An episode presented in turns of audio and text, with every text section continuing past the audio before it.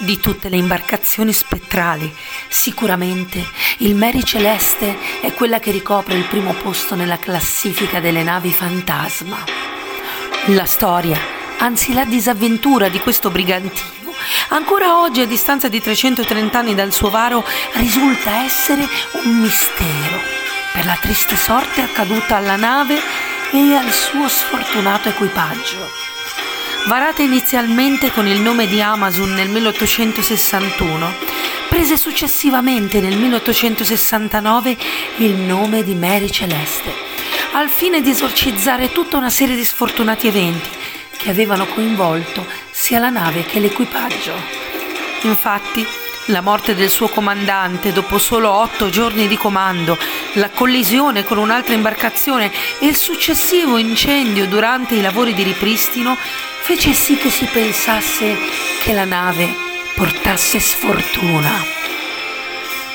Motivo per cui in seguito fu difficile poter ritrovare l'equipaggio. Ma l'evento più nefasto doveva ancora arrivare. Il 5 novembre 1872 la nave partita da New York alla volta di Genova con un carico di alcol industriale non arrivò mai a destinazione, facendo perdere le sue tracce. Naturalmente si pensò a un tentativo di frode dei proprietari al fine di intascare il premio assicurativo, ma le cose non erano andate così. Fu ritrovata circa un mese dopo, al largo delle isole Azzorre, completamente deserta e con il carico completamente integro, motivo per il quale fu escluso il tentativo di truffa ai danni delle assicurazioni. Dell'equipaggio nessuna traccia. Il capitano, sua moglie, la figlioletta di soli due anni e i sette marinai non furono mai ritrovati. Oltre alle ipotesi più razionali, fiorirono attorno a questo singolare evento tutta una serie di leggende dai contorni inquietanti.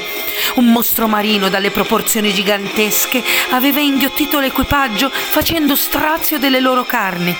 L'equipaggio fu attratto in mare dal canto di voraci sirene, per non parlare poi di un eventuale rapimento da parte di un disco volante che si era trovato a sorvolare l'imbarcazione.